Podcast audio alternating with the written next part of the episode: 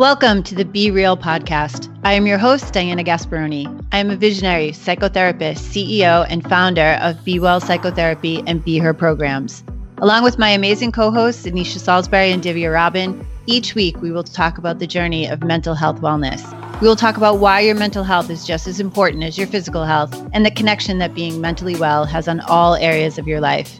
We will be interviewing psychotherapists from various disciplines and schools of thought, doctors from both Eastern and Western disciplines, authors, change makers, thought leaders, and more. Our mission is to bring you information that is both thought provoking and encourages you to look closer at your mental and emotional well being. We will give you tips and insights to taking the next steps, or if you have already gotten in the door, to go deeper. Each week, we are going to have real conversations, helping you work through your mental wellness questions, reminding you that you are not alone. Mental health is my passion. I practice what I preach. I know that the struggle is real. It is our mission to touch as many souls as we can with this content, leading you to a place of mental clarity and well being. So, for the next hour, let's work together and look underneath the surface and get real.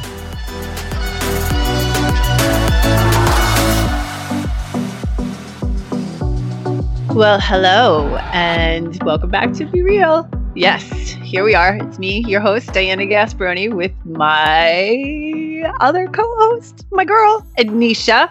That would be me. Hey, hey, hey, I'm here. um, yes. And the here. pandemic, still surviving. still surviving. We are still surviving, still keeping it real, still doing our thing. So it is our favorite part of the week, as we have declared we are really excited. So I get to introduce another one of my amazing friends to Anisha today, which is super, super, super exciting. Trying to, I was trying to remember my first memory of my girl Liz Bueller, and it was, good Lord have mercy, I'm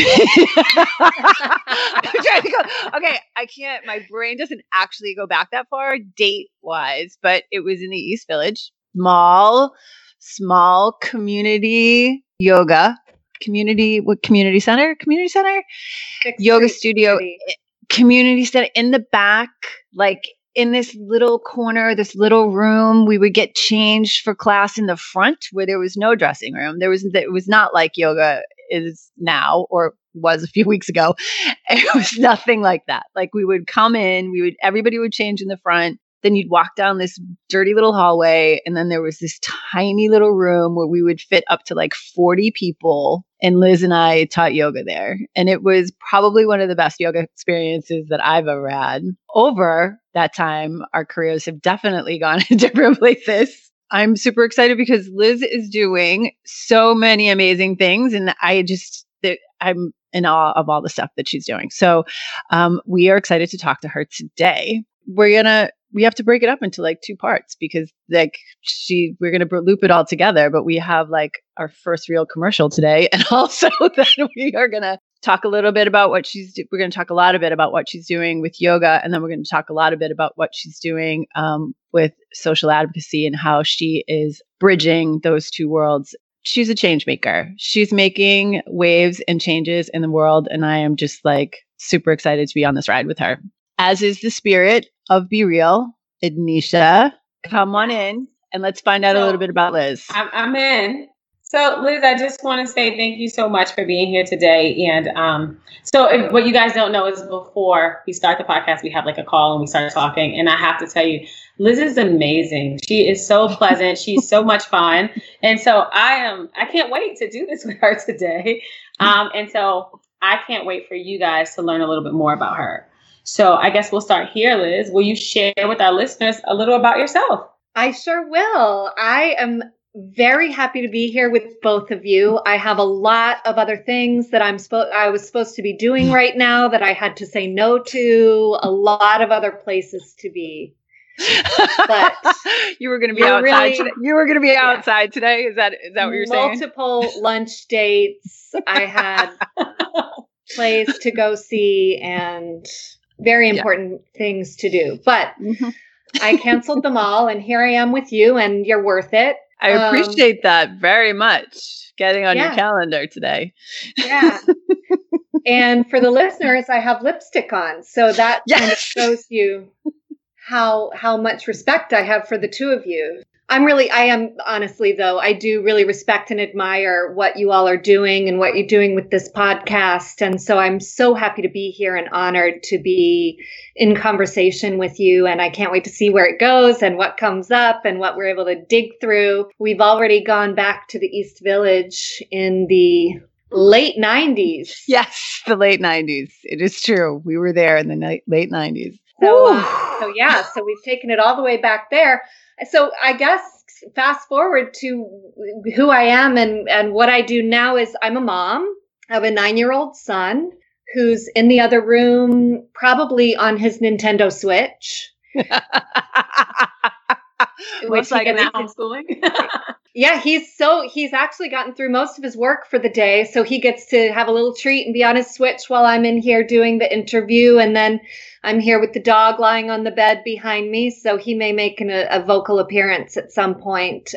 Mostly, what I'm doing these days is being a mom, and then I'm also a yoga teacher, and um, we'll get way more into that. But right now, I'm teaching online yoga a little bit and trying to balance that with homeschooling and being a mom and being a community member and seeing what, you know, how that works during this time of social distancing. Trying to just take time to review and stay connected to what's important, right? And, and to, um, continue to inquire within about um, who I want to be and how I want to live and how I want to connect with people. And that's usually for me through parenting, through yoga, through movement, through uh, finding ways to be in community and be in the world that feel creative, that feel new and in in favor of life and life growth. affirming. Yeah. Yeah. Yeah. Um, you were when you were talking, you were I was reminded I was on a call last night and it either here nor there with the woman who was leading the call talked about this time as a sacred pause, which in my mind yesterday there was nothing sacred about yesterday. I was not having a good day.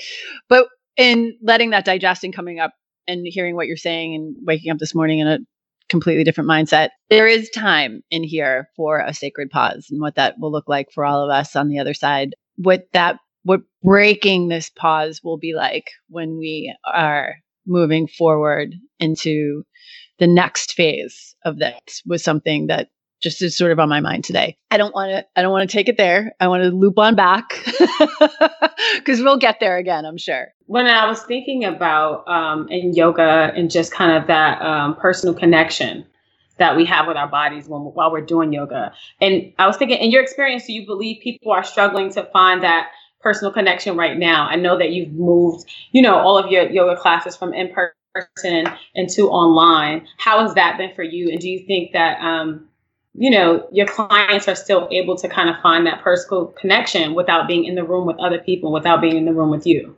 A lot of what I'm doing is is working one on one with people. So I always work one on one with people, and I also teach group classes. So currently, I'm not teaching group classes um, because it was just too much for me to to figure all of that out and do all of the other things and not go into some sort of overworked, overproductive zone during this time. So I'm working one on one with people, and that's interesting because I know them. I've been working with them before in person, before we were mm-hmm. online, mm-hmm. but we're working differently. So I'm seeing their practice in a different way. I'm having to find ways. I'm not touching them, right? Which is normally I do when I'm teaching yoga. I do give hands on assists. And so I'm having to find new ways of talking about the breath asking them questions about what they're feeling, how they're feeling it, finding, helping them find a relationship to the floor is important, I think, during this time to any kind of grounding and stability. Noticing that people don't want to go upside down a lot, and neither do I in my yoga practice because everything's already turned upside down. Okay. A lot of what, what, the social distancing and and the loss that's happening, which you all talked about in in one of your podcast episodes, it's asking us to just have different relationships to everything and find different ways to connect and sort of leave behind the old ways that weren't working. And then, Diana, what you were saying before, I think, what are we going to pick back up? You know, right. what is it that we are going to pick back up and what do we not want to pick back up? So when I'm having a good attitude, Anisha, I'm like, yeah, this is just different. And so I'm going to find different ways to do this. When I'm having a bad attitude, I'm like, I don't want to be doing this anyway. Like, I don't want to have my computer open and be piercing through this technology just to have a yoga practice or have a, you know, conversation with friends or do an interview or anything like that. So it kind of swings back and forth, but I do think that um, we're going to be so happy to just be in spaces with each other again. I think that one of the things that's missing is the shared experience. So, you know, you're where you are, Diana, you're where you are, I'm where I am. If the light changes and the sun, like a cloud comes over the sun where I am, that might not necessarily be happening where you are. So it's almost like I have to vocalize to you and say, my mood just changed because the light just changed. oh, that's right. That's right. You know, so we're not yeah. just sort of like together and our moods change together and we don't have to talk about it. It's kind of exhausting. So yeah. I think that having those shared experiences are going to be amazing when we're able to do that again. But um, there's also something about seeing you in your home, you know, and and seeing what the things that you have around you that's different during this. And you um, both have very beautiful homes. As do you. Um, but I agree. I think I was on a, a call recently and the light, and literally the light changed in my apartment. It was, why are you sitting in the dark? I was like, hold on, I'm not, I'm actually not sitting in the dark. Like I, I just moved somewhere. The light was different. And like, I was like, no, no. And there, there was very bright where the other person was, or like one person was in a climate that was really warm. And I was like, yeah, put on a sweater just to make me feel better. she was like, what? I go, just pretend, just put on the sweater. Come on. Everybody will feel better if you just put on the sweater for me. I, you know, she's like, it's 85 degrees. I was like, all right. yeah. I, you know, it occurs to me too that uh, one of the things that we often say in yoga uh, is bring all of yourself into the room and bring all of yourself into the practice. But this is, you know, when we're doing Zoom yoga practices or, you know, when we're doing this online, we are literally bringing all of ourselves, right? You're bringing your whole space into the practice that everyone can see. You're bringing your partner walking around behind you cooking dinner or whatever you're bringing your kid and your dog and even when i'm watching the news you know i was watching an interview with um, ilhan omar and her daughter ran in and hugged her in the middle of the interview and then ran away. And it's so i think there's something so beautiful about not compartmentalizing our lives anymore right? It's like not compartmentalizing your yoga practice. And when you're doing the Zoom call, maybe your kid does run in and start climbing on you. And so you have to incorporate that into your practice instead of like, no, this is something that I do outside of my relationship with you. So I think that that could be something really cool about this time and and using technology to do our practices or or relating to one another is that our whole environment each of our little ecosystems is being brought into the into the room in a way that's impossible when we're gathering in a particular space. True. We have talked about uh anisha and i have been talking about what it's be- being home and working from home and how um what that has been like for us because we have to like hide not hide we, we have to be in rooms with doors and those sort of things. But when when it's like the free time in between. and I was I'm laughing because every time I get on my yoga mat, my monkey, my puppy, is on the mat with me, like without a doubt. Like it doesn't matter what we're doing. He is on there. He does not get it. He is like, You're here to play with me if you are on the floor. and I'm like, Yes.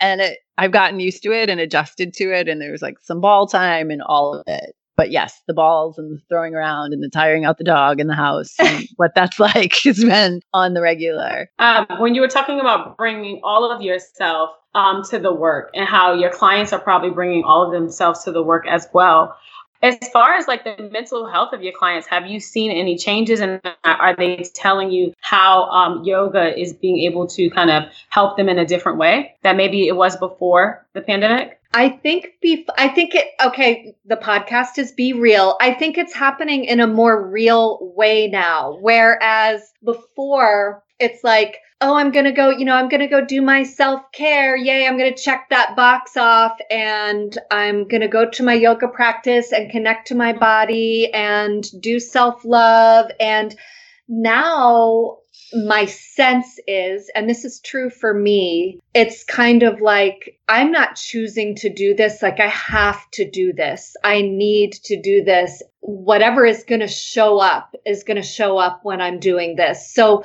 it almost feels more like just breathing the air or drinking water to stay hydrated. It's more of a need thing instead of a luxury, right? Which I think is a very positive shift. That yoga, spiritual practice, physical practice, mental mental health practices are not luxurious. They're practices that you show up for that are important, that are necessary, that allow you to be yourself, to live your life, not change your life necessarily, but live your life, right? It's not like I have to be in a particular place in order to step into the yoga practice or be in a particular place in order to go to the therapy session. It's like you just, you, you're just doing it. It's you, you're doing it because you have to do it. It's just part, it's a practice that you're coming to. So I guess I would say that. And then I'm also just making sure to give opportunity for people to sit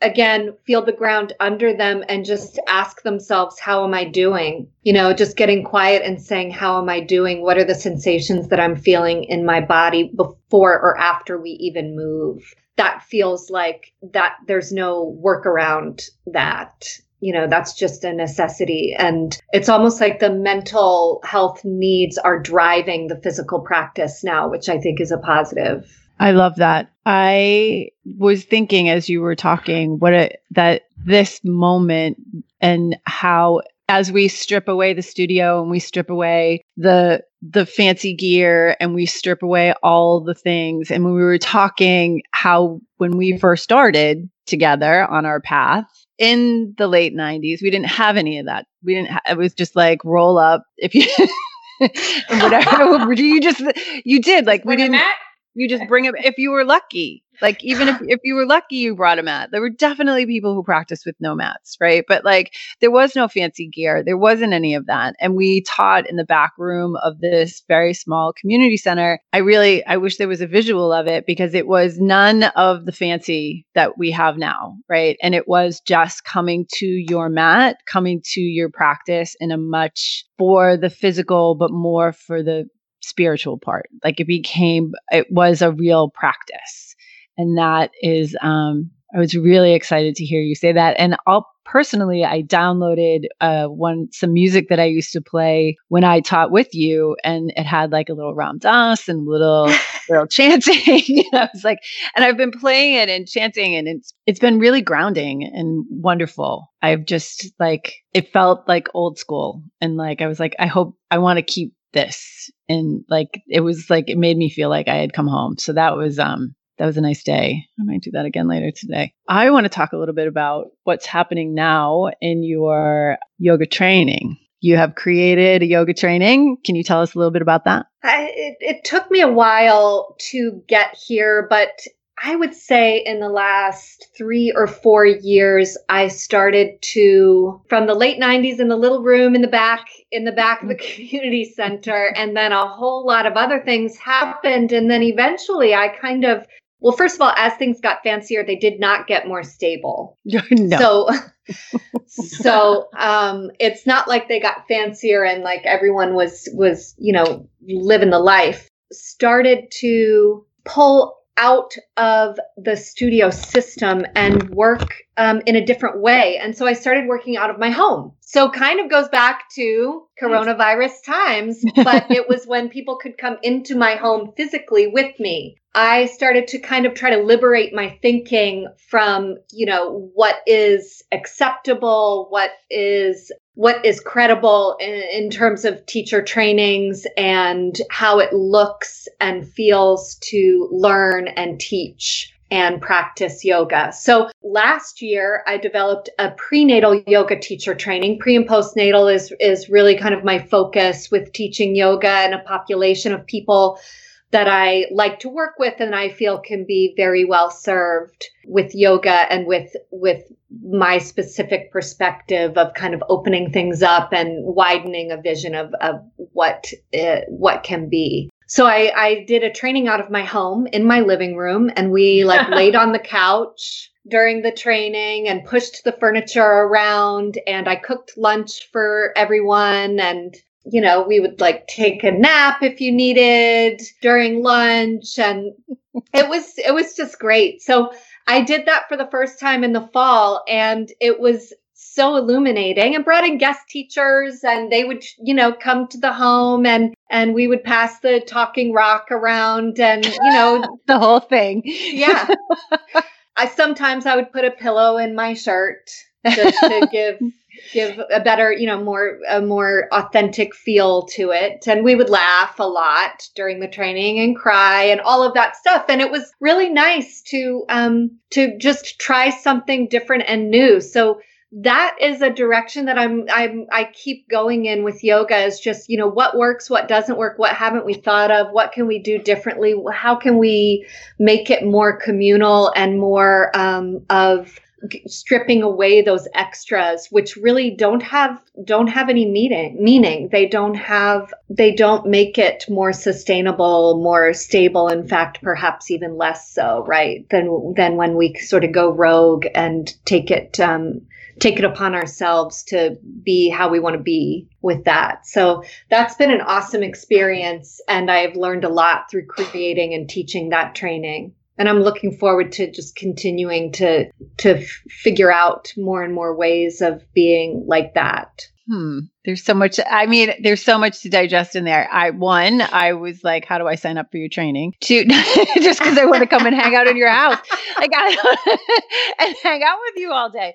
Like it sounds so like such a way to connect, right? I mean, yoga is all about connection, but like when you bring women into the room, and I'm just assuming it was all women, but when you bring women into the room to learn anything, but to in a yoga, but around yoga and around birth what a special moment, right? Like that we can all be together. And um, with you leading it, I mean, come on now. I can, I can't. It's just too much. It would have been amazing. I want to know more details about the pre, the the actual I, want to, I want to know details about the actual training i don't know if that has anything to do with what we're going to talk about today and so i'm like trying not to go down like all of that that the yoga teacher road but and that how did you decide well i'm i want to go in two different directions so i'm going to let anisha ask the next question because i was going i'm going in like 40 different directions. Like i'm going i got like from your yoga teaching from the teaching of the from the training itself are your teacher are your certified teachers going or the women who are graduating from your class are they going back into yoga studios? Are they working one-on-one with women who are pregnant? Are they uh, are they seeing women from the from the beginning of the beginning of the pregnancy and then seeing the same women after pregnancy? How how is it working? So um, one of the people in the training was pregnant during the training and she since had her baby and uh, during during the coronavirus outbreak. Ooh all is well. Good. Wow. Good to hear. So yeah, one of and one of the people in the training was there, um, kind of not knowing what she wanted to get out of the training or kind of why she was there, but knowing that she didn't necessarily want to ever have children herself. And mm-hmm. so that was an interesting experience. It was people of all different, you know, some people already had children all of them were already yoga teachers. The training is though open to um, doulas who are familiar with yoga, not mm-hmm. just yoga teachers who have a 200 or a 500 hour training. Although I don't even like to use those numbers. yeah. Um, I know. I, I'm with you on yeah. that. But one of the um, one of the things that came up was that I just wanted to teach it in a different way and open it up to different people and open up what does this look like in terms of like who gets attention when they're pregnant? Who gets admiration when they're pregnant? How do we support people when they're moving through this transition? And so that was sort of one of the reasons why I started the training. I really want to dig into that. We're going to take a break. And then when we come back, we're going to hop right on that and we're going to go deeper.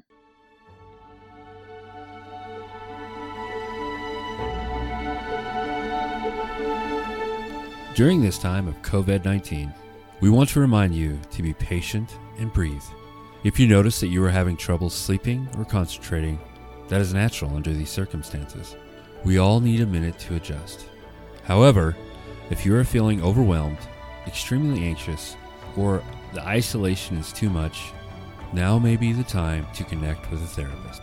If you are in the New York area, please reach out to BeWellPsychotherapy.com and if outside the area, please connect to a therapist near you. Again, if you're in the New York area, please contact BeWellPsychotherapy.com. Now, back to our show.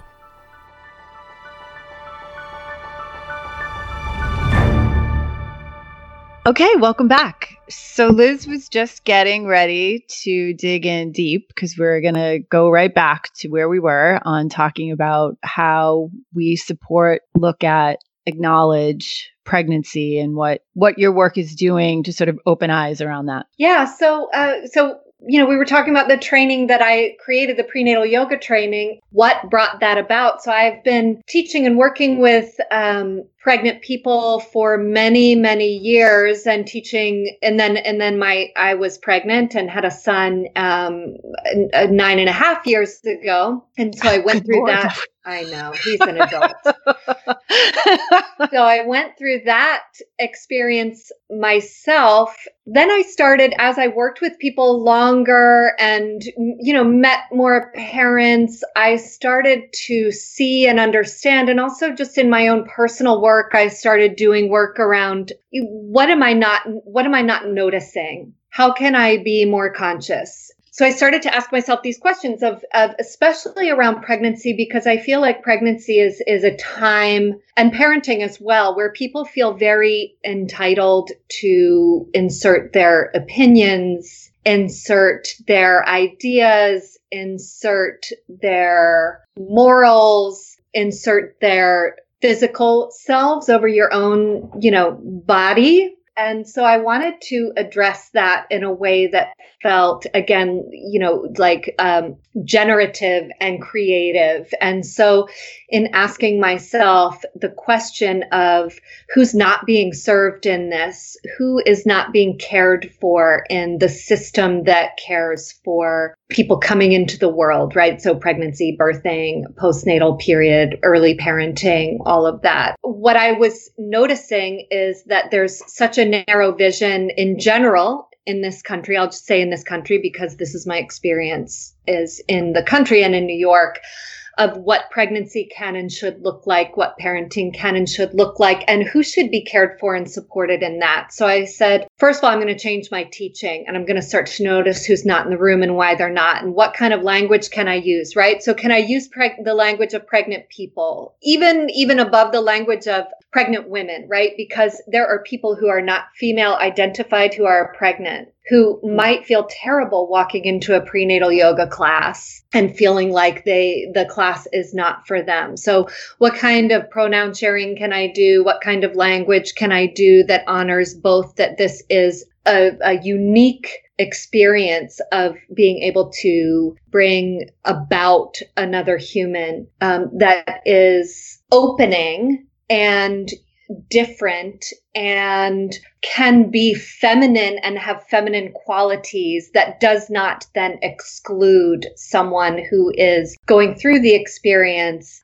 but does not feel or is not female right? So how can we kind of put these things together? Are there you know are there norms of whiteness that are being placed onto yoga in general onto prenatal yoga that make it or or heteronormativity that makes it so that this isn't this isn't an expansive experience. So that's sort of what I was thinking about in my teaching in general and why I wanted to create this training because both the personal work I was doing about like what's not being seen, what's not being served, what's actually being damaged or pushed away, and how can I not participate in that and therefore participate in something different. So that's one of the things that was exciting about the training is like, do you do you have to have had a child in your body in order to teach prenatal yoga? No. You know, no is right. the answer to that. No is the answer. Yes. Um, but then how do we how do we acknowledge that, right? And not just ignore that that is happening, but acknowledge it and open to it and include it.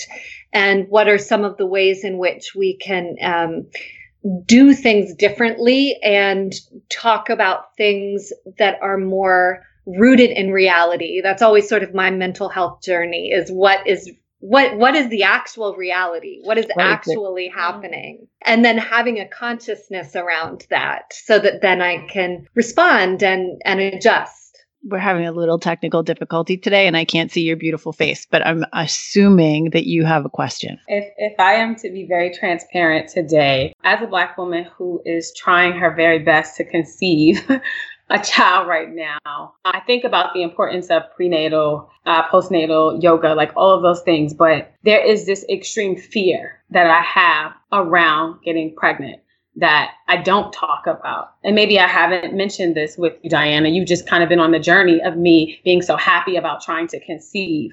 But I do think about the Black maternity mortality rate, which is so high, right? Like, so women who look like me are dying three times the rate of white women. And so I, I think about, um, I read this article a couple years back that was in NPR, and it talked about nothing protects Black women from dying, right? Not their education, not their income, not even being an expert on racial disparities in healthcare. Like nothing is going to protect them. So for me, as someone who is you know, up there in age now, right? And I don't have any children and wanting this so bad, I'm, I'm, I'm thinking, is this something I'm worth dying? Is worth, is it worth dying for? And I, and I hate that that has to be my reality, that that is my thought around if I am able to conceive and, and I do, you know, go through this pregnancy, will I die in childbirth? So it, it is, it's a very scary thing, right? Because there's like this persistent implicit bias, right? That, that impacts women. So, like me, before pregnancy, during pregnancy, and after childbirth. I did notice when I was on your website, Liz, that you were starting to work more with like doulas. Um, and I think that there was a training around them. And so I know that doulas and midwives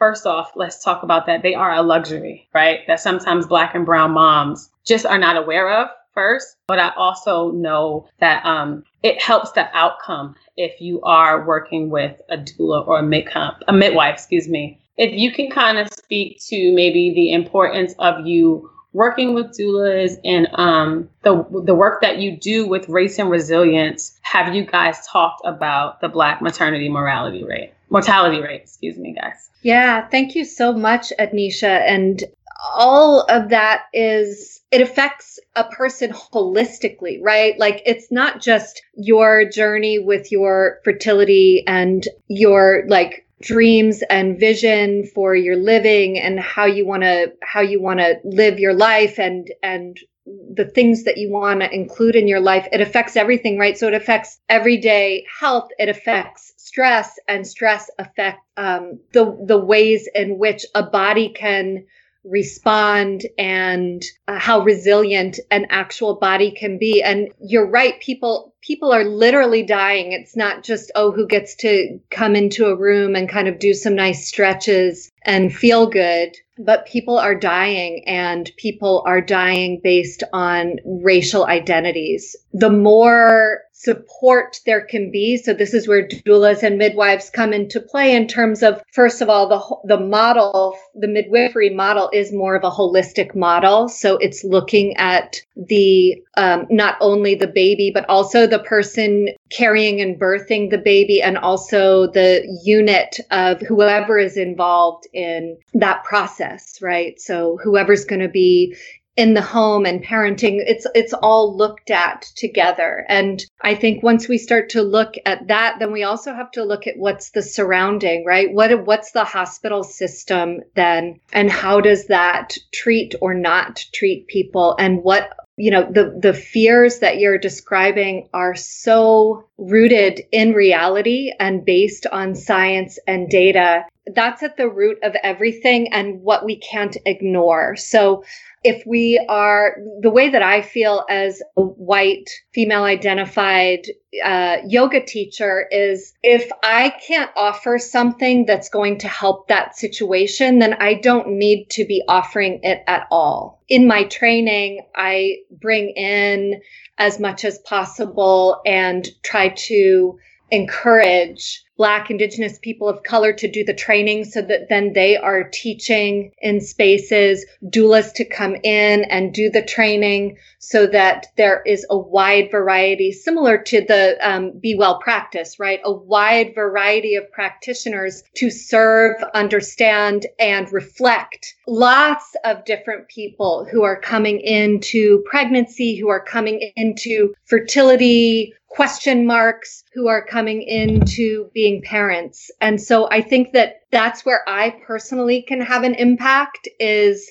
to not try to do it all myself and to try to bring in people who are representing all kinds of people and particularly the people most at risk, right? Particularly Black people who are giving birth in this country who are being, I'm just going to say it, abused and killed by the system, right? And so working on the level that I can in terms of having this training and trying to um, be open and honest about what the situation is and how on an interpersonal level we can make a difference as well as holding that bigger picture of the larger systems and how the larger systems also are not serving black women and black people birthing in addition to I believe that parenting or, you know, reproductive justice continues into not just what happens around the birth or infertility, but reproductive justice includes what kind of life is my child going to have?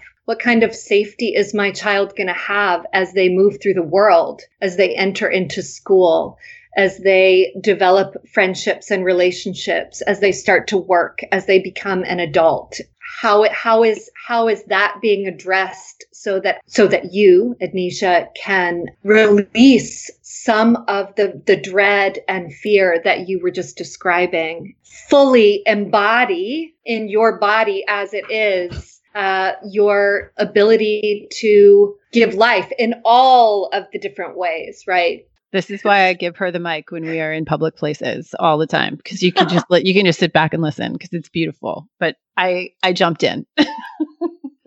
so it's interesting because a piece of it that I didn't add is that um, I am having fertility. I am at a fertility clinic. When I go to the fertility clinic, um, I realize that there are not many people there who look like me. I actually went to a um, support group, and I was the only person of color there it was very difficult for me because I did feel very alone. And also, um, I realized how um, expensive fertility treatment is. And I realized that I was privileged to be able to get fertility treatment, right? Because a lot of people cannot afford to get it. So um, uh, maybe three days ago, they were they've decided to um, start um, me on another cycle. Before we can start the cycle, I have to come in and get um, a COVID nineteen test. And so I had to wake up early in the morning to go get the test. And within 10 hours, I was given the results and I was negative, thank goodness. But there also was this bit of guilt in me that I was so privileged to get a test, right? Because I know that there are people who look like me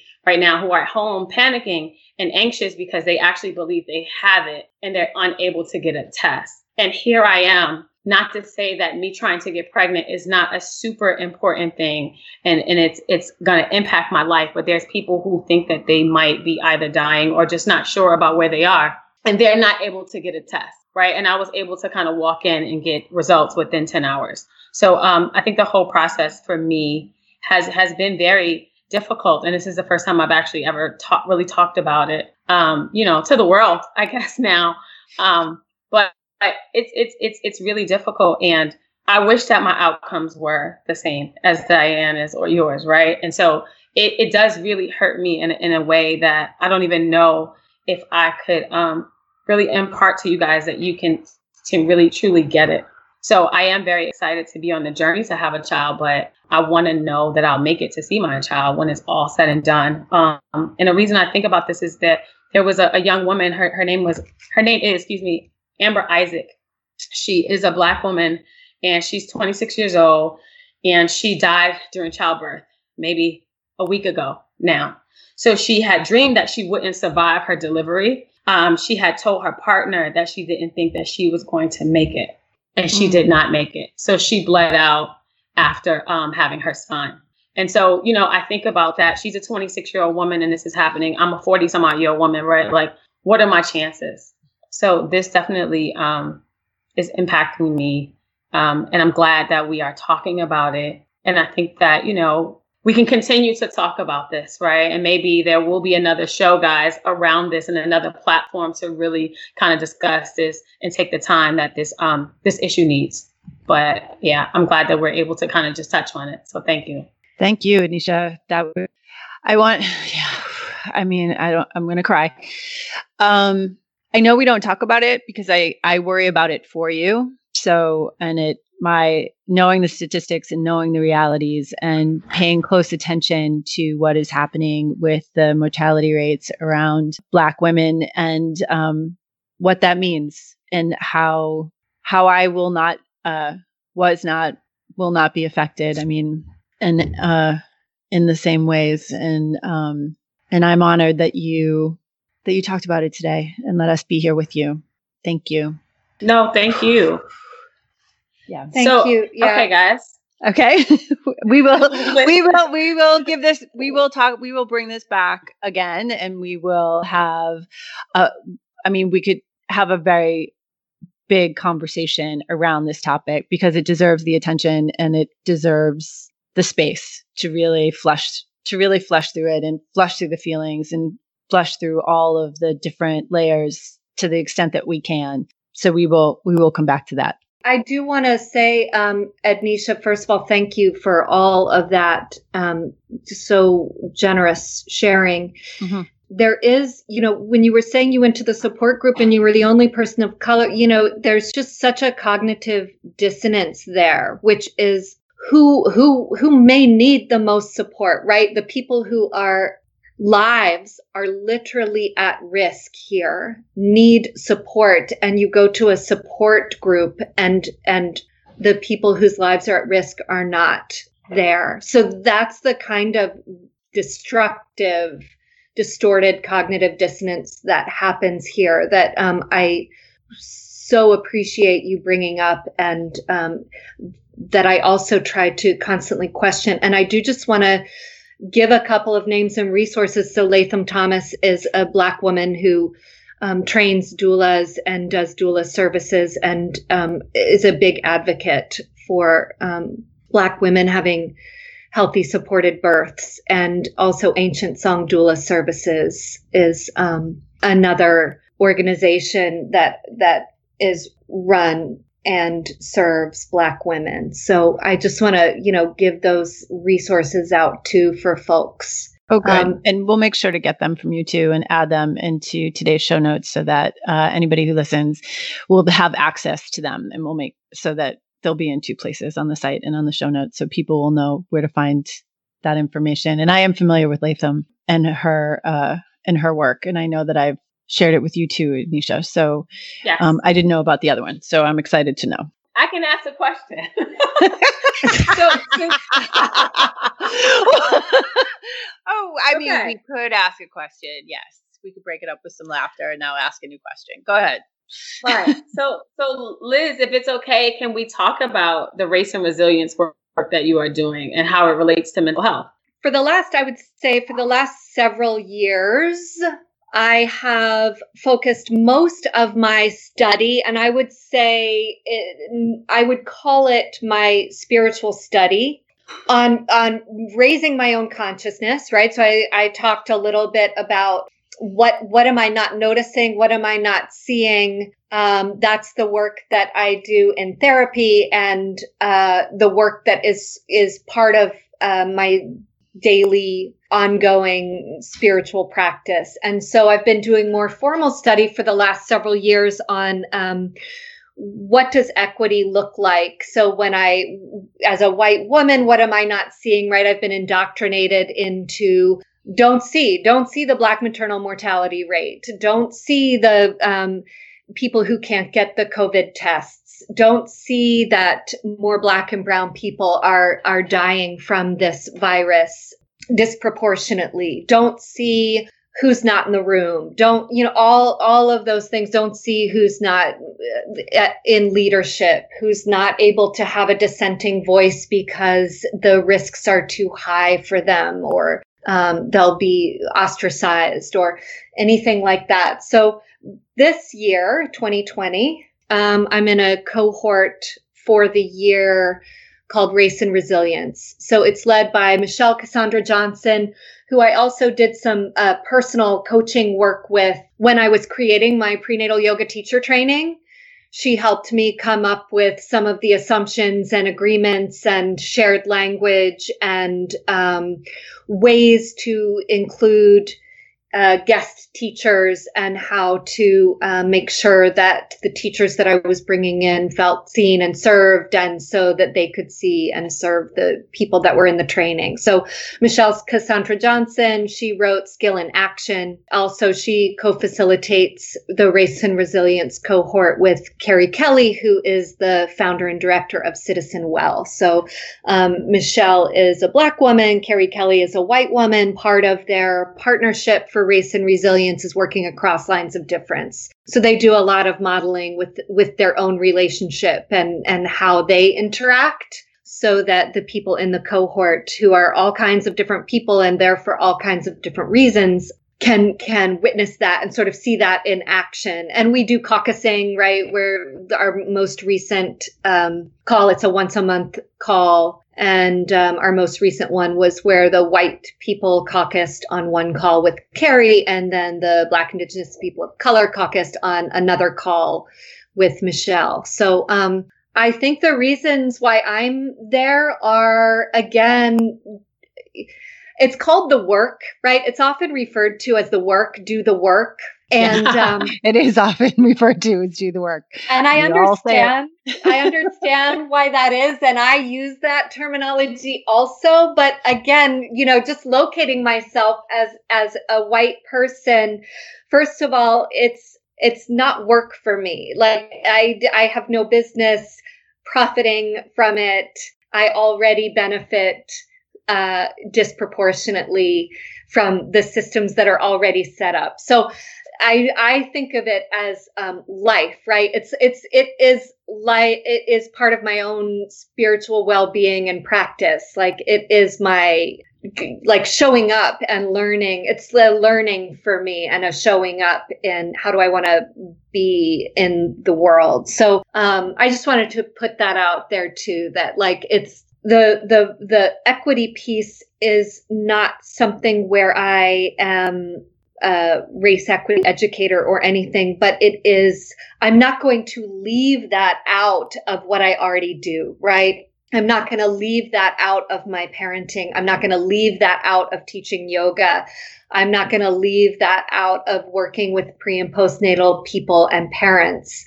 I'm going to include it. And so, in order for me to include it, I study. And that's what the race and resilience uh, cohort is about for me is um, is my my study. So instead of work, it's expansion, right? And so in the expanding of one of my uh, mentors, one of my analytic mentors always says the the more thoughts, the more you expand your mind, the healthier your mind. So when we think about how how we live in our bodies and how we live in our minds. And when we expand and we open up and we open up to more people and we open up to more experiences, we just become more full. And the more full we become, the healthier we become because we can then support others and be with others in a different way. I love what you're doing.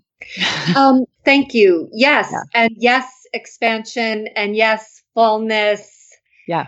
Eh, you know, the question is how do I show up fully Mhm. While doing the least amount of harm.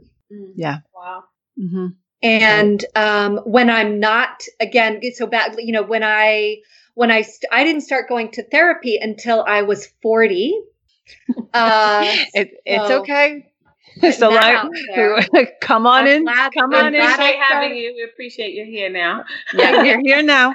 when I did, yes. But really looking back and and and continuing to look, the times the the times when I have fallen so flat on my face, like really gotten into serious trouble. It's because of what I wasn't seeing. It's because of where I was unconscious despite my years of practicing and teaching yoga, right? And like not following. I'm not somebody who's like, get the husband and the two kids and the car and the corporate job. You know, I've never been that person. I've always sort of questioned and thought I was making my own choices. But um, then I got into therapy and I was like, oh, right. Yeah, there's a whole that I, first of all, that I wasn't seeing. And second of all, that I was trained from birth yes. to not see. Yep.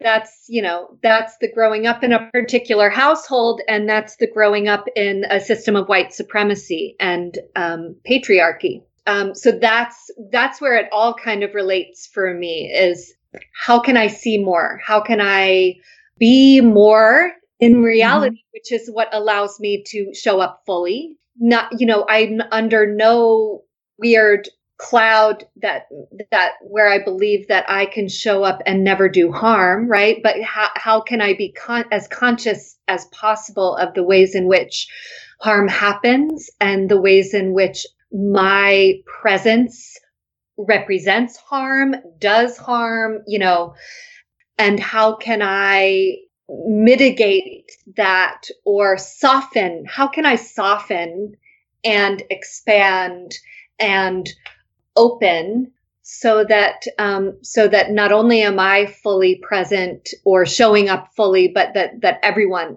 else is able to do the same thing, right? So that's Right. Nisha. I appreciate so much how you showed up so fully in this conversation too. Yes. Thank Um, you. uh, we can have a whole show on ahimsa. So, um, we unfortunately have to have to come to a close, which I never like to do. But we have so many so many things that we can come back to, and um, we're going to bring you back. But we never end without Anisha asking you the two surprise questions, which I never know what they are. So um, I'm going to say thank you, and Anisha, we're going to find out what she's got on what she's got on tap today. So, so we're going to start out with some fun, right? So, since we're all living in quarantine and a pandemic, a lot of us have had our birthdays while in quarantine, and I am one of them. So, on your next birthday, if we are out of quarantine and you decide to have a party, what will your theme song be when you walk in? Oh, my theme song. Okay, okay, okay, okay, okay.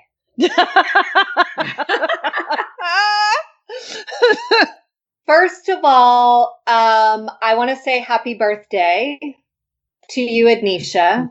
oh, thank you. Um, and I, okay, I, a song did pop into my head, and it's a song that gets me pumped up often in the morning. Um, so I'm going to say it's going to be No Letting Go by Wayne Wonder. oh, nice. okay. Look at that. Just for some good we got to think about these things, right? Because we're going to have another party soon. Oh, yeah. and I will, party. and I'll also say that it's a pool party because my birthday's in July. Oh, Oh, that's Ooh. even better. okay. So, so it may be not this July you'll have that party, maybe next July. July. but it's 2021. coming. I don't want to talk about that. not yet. Not yet. All right, girl. What's the second one? Okay. So, in what ways have you been kind today? Liz? Mm. Um, hmm. In what ways have I been kind today? One of the ways I show kindness and love is feeding. So I have cooked and fed myself and my son. So showing kindness to both of us that way. I have petted and played fetch with my dog. I have snuggled with my son. I have um outdone me in the kind department. For sure. oh, this morning, I can tell you that right now. oh, okay. Here's the way I showed kindness to myself. This is, oh, I'm going to, okay. Hopefully, this practice will be helpful for people, um, especially people like you two who are helpers, who help mm-hmm. other people. So I showed kindness to myself by hitting snooze on the alarm when the alarm went off this morning. And often I have a practice where I hit snooze and I practice letting the bed hold me, being held by the bed before I get up and get going into my day. So that's the way I showed kindness to myself today. Oh, that's so nice. I will have to say that during this pandemic, I have realized just how comfortable my bed is because I have I have given myself like this opportunity to just like lie there in the morning because I don't have to commute.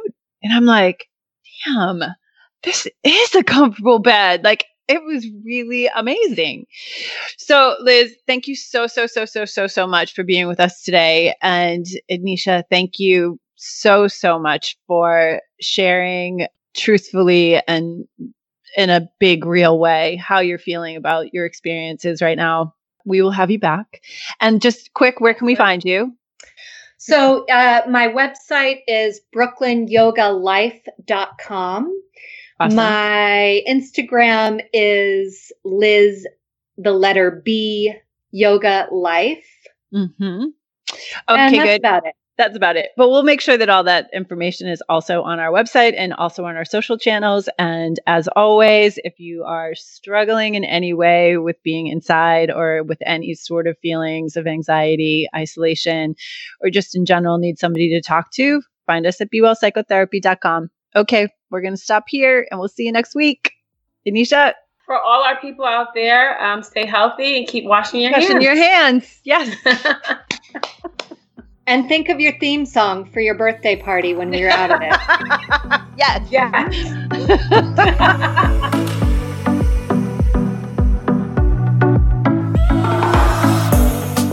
Thank you for listening to the Be Real podcast. Stay connected to us and subscribe to Be Real wherever you listen to podcasts. And if you are feeling it, how about a five star review? If our conversation sparked a question, join us in the Be Real Podcast Facebook group. We hope that you have walked away with some new insights, curiosities, and ideas to better help you on your journey to mental wellness and overall well being. I encourage you to go to bewellpsychotherapy.com and check out our services and programs. Again, that's bewellpsychotherapy.com. Okay, we have to stop here, but I'll see you next week.